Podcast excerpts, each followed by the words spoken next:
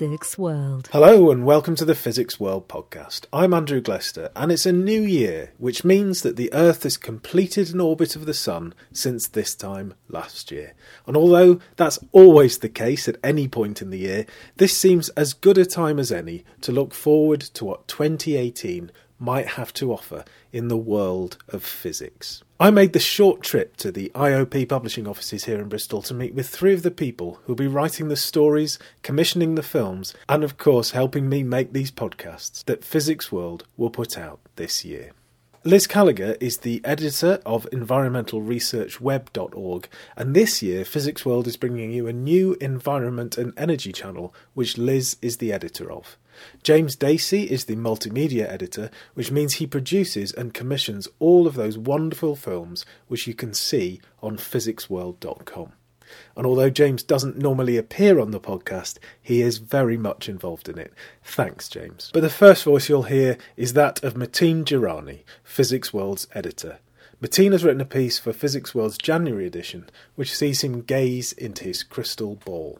Every year for the last oof, six or seven years, I've set myself a challenge of trying to predict what will happen in the world of physics. Now, as I always say every year, some things are easy to predict, and the easiest thing to predict in physics is what's going to happen in astronomy and space science.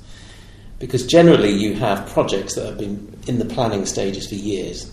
So there's a schedule somewhere which mission's going to launch, and you can go look it up and find out which missions are going to take off they don't always take off for various reasons, but at least you can say with fairly high degree of certainty that they will be happening this year. So I can announce several astronomy missions for this year. One of which is called BepiColombo, which is a mission to Mercury. A few years ago, there was a mission to Mercury called Messenger that was very successful. This is another one. Um, so it's due to launch in October, but it'll take about seven years to get to Mercury. So You'll have to come back in 2025 to find out what happens. Is it do anything on the way? The messenger craft is a complicated series of flybys, and I think it goes past Venus, and I think this one might do as well. Um, Mercury is the closest planet to the Sun that's hot and difficult to get to, and it's got a very high magnetic field, and gravity is very weak as well. So that'll be interesting. So that'll be takeoff, and of course, if you're an astronomer, you're putting all your eggs in one basket. You're hoping that this mission is going to take off and um, over the years at Physics World, we've followed various missions, and if you go and follow what's happening in the control centres, there are a lot of people very nervous who've put a lot of their lives into this project, whatever it is. So, no doubt there'll be some beating hearts next October, hoping that the mission takes off and doesn't blow up. Yeah. And is it looking for anything specific? Is there? I think it's going to map the gravitational field of Mercury and it's also going to map the magnetic field around Mercury. And another mission that I've been quite interested in following is China going to send a mission to the far side of the moon. Is um, that the um, first time that would have sent something? The Russians went there, or well, orbited the far side of the moon in the 50s. Um, and of course, the far side of the moon we can't see, and we can't see most of it. Um, they went there in the late 50s. Um, this is going to land there. Um, it's been postponed a few times, this Chinese mission, which is called Chang'e 5. And Chang'e is a uh, mythical Chinese lunar goddess. It's due to take off middle of the year. It's all a far cry from um, back in the late 70s when China was presented with a gram of lunar soil from Russia, which was then one of the main spacefaring nations. And at the time, the, the story goes the Chinese didn't really have any moon experts. And they got this guy, Professor Yang, who's a geochemist, um, out from the sticks in China to come and sort of study this lunar material. But of course, now they've got a huge program. And I remember going a few years ago to see uh, Professor Yang in the uh, National Academy of Sciences in China, and you've got a huge program, a lot going on, very, very, very interesting. And um, as with all the areas of science and technology, China's really at the forefront. Yeah, it's funny because we don't see an awful lot of it in our mainstream media, but because of social media, we get to see quite a lot of the, the pictures that the Chang'e missions are sending back. There's some stunning imagery of the moon mm. coming back from them. Yeah, fascinating. So, so that's my other prediction that that mission may have a high chance of taking off. And um, if I'm wrong, it, and it doesn't take off this year, no doubt it will happen in the next year. Because the other thing that we talk about in the future is, is mining asteroids, which um, brings me on to two other missions for this year very nicely. Um, so these are the Japanese Hayabusa 2 asteroid sample return mission, and the other one is the Osiris Rex, which is from NASA. And the first one will take off in July, and the next one in August, and they will take soil back, they hope, from an asteroid. They're both doing pretty much the same mission. Is that because there isn't as much collaboration between spacefaring nations as I would hope? Or is it a mission that needs to be done twice? I don't know. I think you know every country has to have a certain amount of rivalry. You know, it encourages innovation when you have other people competing to get to do something, and that spurs innovation. The fact that you want to get there first. Um, so I think in all areas of science, there's a balance between competition driving innovation, but also collaboration, so that you don't end up wasting time doing something that someone else has done before. I was doing an event recently at the planetarium here in Bristol at the Science Centre, recently renamed We the Curious, and I spoke to one of the presenters there, Antonia Forster, who was also excited about one of those missions. So, in about August, I think, this year, um, there's a probe called Osiris Rex, and that's been sent. I think it was launched in uh, September 2016, so it should arrive August this year. Um, it's a long journey, and it's going to an asteroid in the asteroid belt called uh, basically a really long number and then the word Bennu. You can just call it Bennu for short, or Ben, I guess, but Bennu. Uh, and Bennu is a C-type asteroid, so it's made mostly of carbon, and it's a sample and return mission. So it's going to take a piece of uh, uh, of the asteroid and then come back, and it should come back in about 2020. Uh, and it'll be the first US um, probe to do a sample return on an asteroid, and that should teach us more about the formation of the solar system. So yeah. I'm looking forward to, to that arrival. Yeah, no, awesome. Are you gonna? Do you think you'll be doing stuff in the planetarium about that? Yeah, definitely. We've actually got a 3D model of that um, satellite um, and also of Bennu, the asteroid. So we do show that in some of the shows. So in August, definitely, I'm going to be letting people know that this is really happening. Uh, when Cassini burned up in September last year, um, I did a lot about that in one of my shows. Right. I really bigged it up for like because I like talking about topical things. Uh, and I had a little child say to her dad, Daddy, did it die? And I felt really bad. Yeah, yeah. kind of, yes. Yeah. But, you know, it was a good mission as well. So, yeah, we like to be really topical uh, and on point. I, th- I, think quite a few of us shed a tear when Cassini crashed into Yeah, I mean, it had. if you haven't looked up the imagery that it produced uh, to anyone listening, I really recommend you do it. It had, you know, hundreds and hundreds of really gorgeous photos. I know I'm biased because I'm a space geek, but mm. genuinely really beautiful photographs, as well as, you know, lots of very important data as well. As Matin said, astronomy and space related missions are relatively easy to predict as they're planned well in advance. But let's go back to his crystal ball to see what else he can find. In other areas of physics, we've been very interested in following the huge advances in quantum technology, and there are a lot of investment in various small startups that symbolise how much progress has been made in taking weird quantum mechanic ideas into real products in terms of quantum cryptography, quantum computing. So I think more news on that over the next 12 months. Um, in fundamental physics, we were very interested last year to follow the debate about whether liquid metallic hydrogen had been made, and that was quite controversial. No doubt there'll be more rumblings on that um, this year. Um, and apart from that, you know, the beauty of physics is there's always so much going on that comes unexpectedly, particularly in small scale research in condensed matter materials that you just can't foresee what, what breakthroughs will happen. And those tend to be the, the smaller teams doing work um, that's harder to predict because it's scattered among various different labs all over the world and in, published in thousands of research papers. So, you know, we'll be following those over the year. Um, the Large Hadron Collider at CERN is off for maintenance at the moment. That's going to turn back on in May. I mean, they haven't actually found concrete evidence of physics beyond the standard model, which is disappointing for some people. Um, but they're certainly getting lots of data about the Higgs boson, which is part of that model. But it's okay if the standard model's right, yeah, yeah, yeah. But I think a lot of people have on their bucket list weird physics, and that's part of the reason why they built the LHC was to look for that new physics. Professor Dave Newbold is the head of astronomy and particle physics at the University of Bristol and has been working on LHC experiments for over 20 years. I began by asking him whether the LHC had changed physics physics that you see every day around you, and perhaps even in the undergraduate laboratory, hasn't changed, but we've certainly changed our understanding of how the universe works. Uh, and to some extent, you know, the LHC has two missions, and the first mission was to confirm the existence of the Higgs boson. And that's, in some sense, physics that was understood in back in the 1960s, but it, but it hasn't been confirmed until now. So if you imagine this as the last piece in the physics jigsaw, you know, we now have a lovely picture where everything fits together. The things that Higgs and his collaborators uh, did in the 1960s are confirmed, and so on.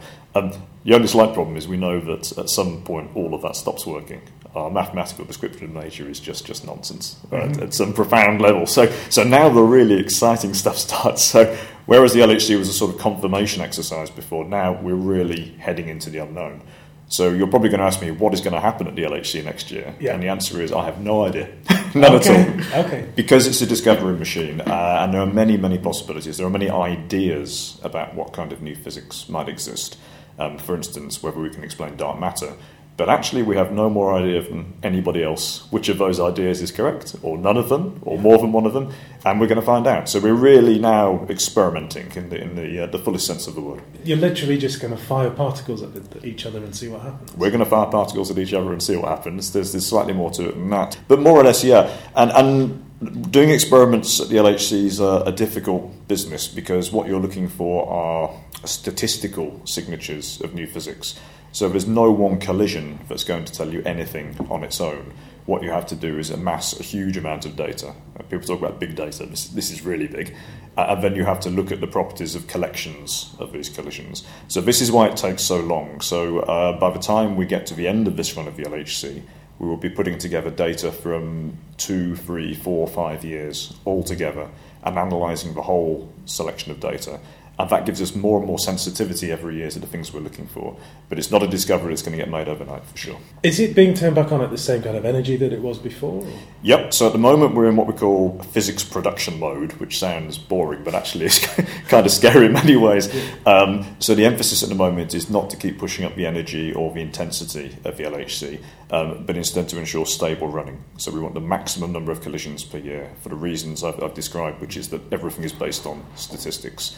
So, what's been happening over the winter shutdown is uh, that there have been no radical changes made to the accelerator, no radical changes made to the experiments, um, but we've improved everything. It's small tweaks, it's about maintenance, it's about making sure everything operates correctly because this is the most complicated machine in the world. Mm-hmm. It seems simple when you see it on the television, but actually, it's, it's amazingly complicated. Everything has to work. So, if I asked you what you'd like to see in 2018, you'd say some of that exciting new physics. Absolutely. I, would like to see. Um, I think it's unlikely in 2018 we're going to make a revolutionary discovery um, because one has to build up the evidence for these things. It's not going to happen overnight. But 2018 could be the year where we start to see real concrete hints of something which either has been predicted and is beyond the standard model or is completely unexpected. And they could come from anywhere. There are hundreds of different analyses going on in these experiments, mm. and you've no idea which one is going to pop up next and give you something interesting. Yeah. Uh, we're looking in all the nooks and crannies now. So I think 2018 uh, certainly towards the end of this year, have a look at what's coming out at the conferences. Could be some exciting new results. Another exciting development in, we hope, early 2018 is the new Physics World website. Here's Liz Kalaugher, James Dacey, and Matin Durrani again. For the last year or even longer, there's been a, a crack team has been redeveloping our website. So regular listeners who use our website will know it's creaking at the seams, and a lot of effort and money has been spent on building a wonderful new website, a lot of work going on behind the scenes to create content management system and creating new technology. But it's been more than just that. Um, IP Publishing, which publishes Physics World, has a number of other community websites which we're bringing under the banner of Physics World. Uh, so we have community websites on environmental science, nanotechnology, and medical physics, and they'll be brought under the Physics World banner. It means we're expanding our content and effectively getting more journalists into the team. Yeah. So more content coming your way, listeners. and is it going to be um, a more multimedia friendly website, James? I mean, I, I hope so. I, mean, I think that sort of by bringing in these, these different areas, it's kind of new opportunities. So, for example, with the environmental side of things, I mean, that's I think intrinsically it's a very kind of visual field. You know, people are out doing research into very visual things, very interesting things, things that you know have have a connection with the real world and you know, it's issues that people are familiar with. So I think that that kind of stuff lends itself to good multimedia stories, so good videos and, and podcasts. Yeah. what about the podcast? And I think it's interesting with the environmental field because the environmental researchers are more used to having public interest in their work, so they're more used to talking to the media, and they're great at providing sound bites.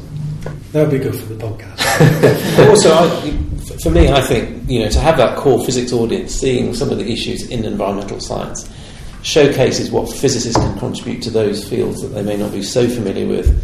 And equally, you know, the environmental research audience um, that we have at the moment may also see interesting things going on in the rest of physics that they might find useful or might spark new thoughts or new ways of thinking. Yeah, and as we're talking about the future, I'll plug an article we have coming up, which is about physicists who've become environmental researchers. oh, okay.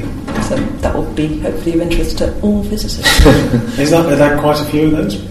we interviewed three, but there are quite a few. Oh. So, so is it physicists who uh, are who've completely changed what they're doing, or are they kind of applying their physics to environmental issues? Bit of both. It's people who have maybe moved into renewable energy or who've moved into climate, using their background in physics to model weather and future climate.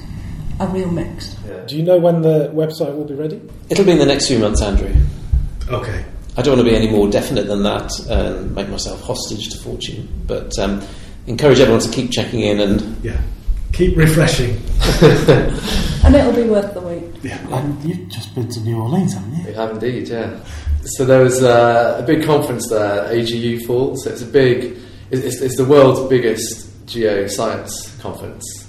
Um, so I think it's about 24,500 people descended on the city. Basically, they're, they're covering you know everything from oceans to climate science to even, even sort of beyond the Earth, looking at geology on different planets. And I was actually doing some filming sort of around the event. So obviously New Orleans suffered in recent years with flooding, sort of most notably Katrina in 2005. The issue there, the tragedy and the sort of the failings at all levels has been pretty well documented. Uh, but there's quite a lot of work now to basically make the city more resilient to flooding. So they, they've kind of accepted that you know we're living with water, it's pretty wet here, there's no way around that. Um, so I did some filming, uh, particularly in one district, it's called Gentilly. It's, it's quite an interesting project where you've got a bunch of scientists and engineers who are working with local residents there, who are kind of identifying risk areas, for example, in the neighbourhood, or they're doing things like checking rain gauges each day. And they're kind of using that data to then inform sort of planning policy to try and you know, basically make it a bit safer. The film that James will produce from his trip to New Orleans will be one of a new series of films looking at environmental challenges. The First one's coming out soon, so that's been produced by one of our regular freelancers, uh, Lucina Melesio. So she's uh, based in Mexico City, and she's looking at the kind of relationship there between tectonics and water supply. The city there is kind of built on this ancient uh, lake bed, which there's been lots written about how that kind of intensifies earthquakes. The city is sinking slightly, so that causes lots of leaks with the water. So it's difficult, and given that the population is so large there, it's difficult to actually supply everybody with fresh water every day. There's one crazy idea, which is basically there's a big volcano south of the city. So looking at using that as a sort of source of energy to pump water from the Valley of Mexico all the way into the city. It's a massive engineering project, which you know may may or may not happen at some point, but it's a fascinating idea either way. It's a new year, and I'd like to know what you three are most excited about, science wise, in the year ahead. So I'm excited, perhaps not about some of the science itself, but some of the application of the earlier science we've developed. So renewable energy, such as wind turbines and solar energy, actually that's being used out there. The costs are coming down, and that's very promising because that's reducing carbon emissions or helping slow their increase. And that's something that the climate change science is showing us that we need to do urgently. We need to get the carbon emissions to decrease by 2020, or those one and a half, two degrees Celsius temperature rise targets are looking unachievable. So I'm excited that renewable energy is becoming cheaper. But will it have an impact? I think it will have an impact. Whether it will have an impact fast enough as policy measures currently stand remains to be seen. There are a lot of people hoping that it will and working towards that, but there are other factors on the wider political stage and subsidies and so on that are working against it. So I think one of the big technology challenges is um, the fact that I guess with fossil fuels, it's it, it's quite easy to produce a steady amount of energy for supply, isn't it? Whereas with renewables, it's sometimes it's sort of feast or famine, isn't it? Where you know when, when there's lots of sun, you produce, generate a lot of electricity. So one of the challenges is to work out a way of storing you know the excess when, the sun is shining or when the wind is blowing. So there's a lot of research going into generating these you know, giant lithium-ion batteries. Tied in with that, I'm interested to see you know, following on from the March for Science, I mean, I guess it's looking forward is maybe the, the wrong word, but it'd be interesting to see whether that sort of movement actually becomes a sort of broader movement where scientists become a bit more politically active and a bit more outspoken about you know what's going on in the world, and without sort of referring to specific uh, nations and governments. You know, I think you know, everyone, everyone knows it's quite, quite a difficult time at the moment for reason and logic and, um, you know, scientists securing funding for their research. So, yeah, it'd be interesting to see whether that, you know, that was the peak, whether that March for Science was it, and that's the scientists will sort of quietly sit down and just accept what's going on, or whether, you know, that will become a more united international movement. Another thing to do with politics is, first of all, in the UK, Brexit having a big impact on researchers who have traditionally relied on money from European programs, the Horizon 2020 program. Britain has been really successful in getting grants from that. Um, that money potentially may stop once Britain leaves the EU in next year, and the countries agree to um, make good its contribution to the end of 2020. But who knows what the relationship will be after that?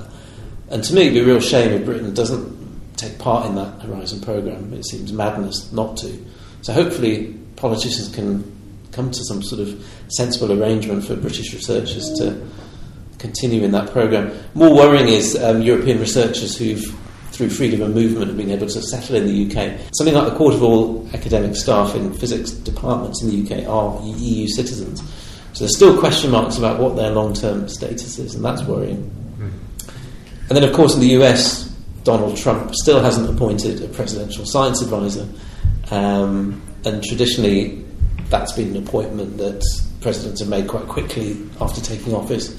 So again, that's worrying. There could be some scientific catastrophe or disaster that happens this year that we don't know how to deal with it, and he won't know how to deal with it because he hasn't got someone to turn to Mm. um, for impartial advice.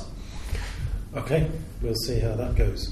And I think following on from last year when we had some really exciting discoveries in astronomy and cosmology with the, dis- the observation of two colliding neutron stars, I, you know, I expect more fascinating stuff from the LIGO observatories and the Virgo observatory.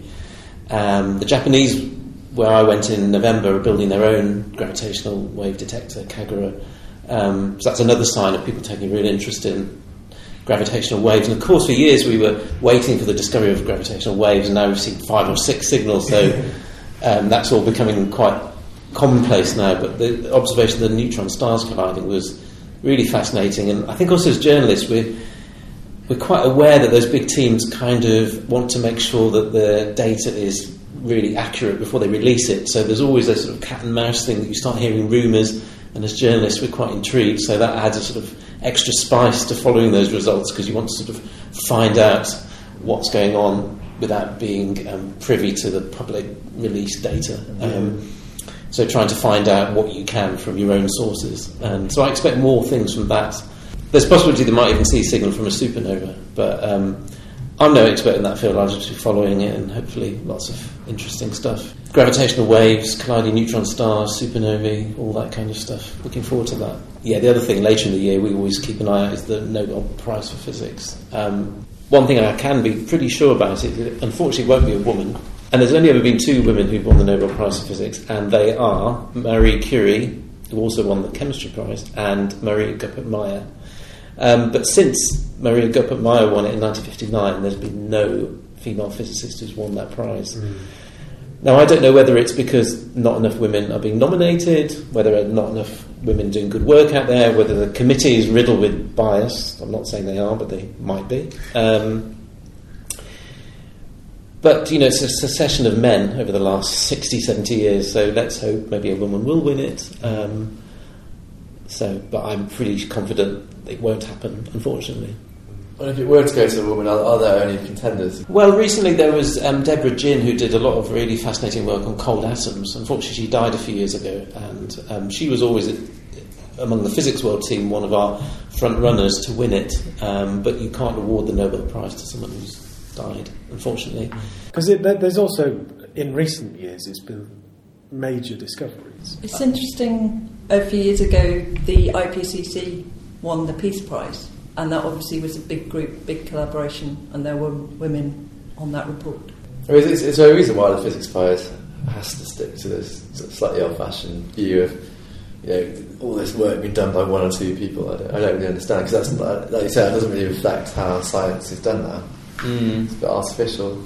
I mean, it does mean, for example, um, with the award last year's Nobel Prize to the people, the, people behind the LIGO and Virgo projects who detected gravitational waves. Of course, then it went to the, the, the big shots behind the project, who were men who did um, pioneering work in the seventies.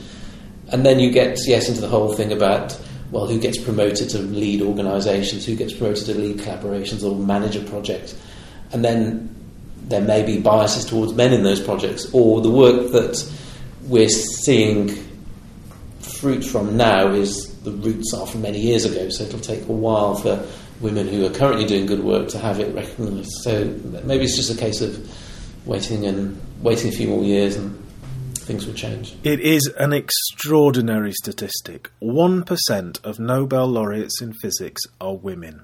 To put that in context, it's also 1.3% for economics, 2.3% for chemistry, 5.7% for medicine, 12.4% for literature, and only 15.4% for peace. I dare say there are a number of factors that are causing that, but it's more than a little shocking. The good news is that the world keeps spinning and is still orbiting the sun as it was yesterday and will be tomorrow. So maybe at some point in that orbit, those statistics will start to balance out. Personally, I think there's a huge amount to look forward to in physics this year, starting with SpaceX's Falcon Heavy rocket, which will soon launch with a rather eccentric payload. According to Elon Musk, this 70 metre rocket, the most powerful in the world by a factor of two, will take a cherry red Tesla Roadster into space, doing a flyby of Mars with Space Oddity playing on the radio and a Hitchhiker's Guide to the Galaxy in the glove compartment. It seemed like an, extraordinary claim from Elon Musk, and he then told supporters that he'd made the whole thing up. But then SpaceX released pictures of the car being prepped for launch. It's hard to know what to believe. So 2018 continues just like 2017 before, with blurred lines between what's true and what's fake news. What I do know is that the Falcon Heavy will launch this year, quite possibly early this year, and will be launching some amazing science into space in the years to come. Whether there's a car in space by the time Earth reaches this point in our orbit of the Sun again remains to be seen. And the other thing I know for sure is that we'll be back next month. Thanks to everyone for talking to me for this episode, and thank you so much for listening.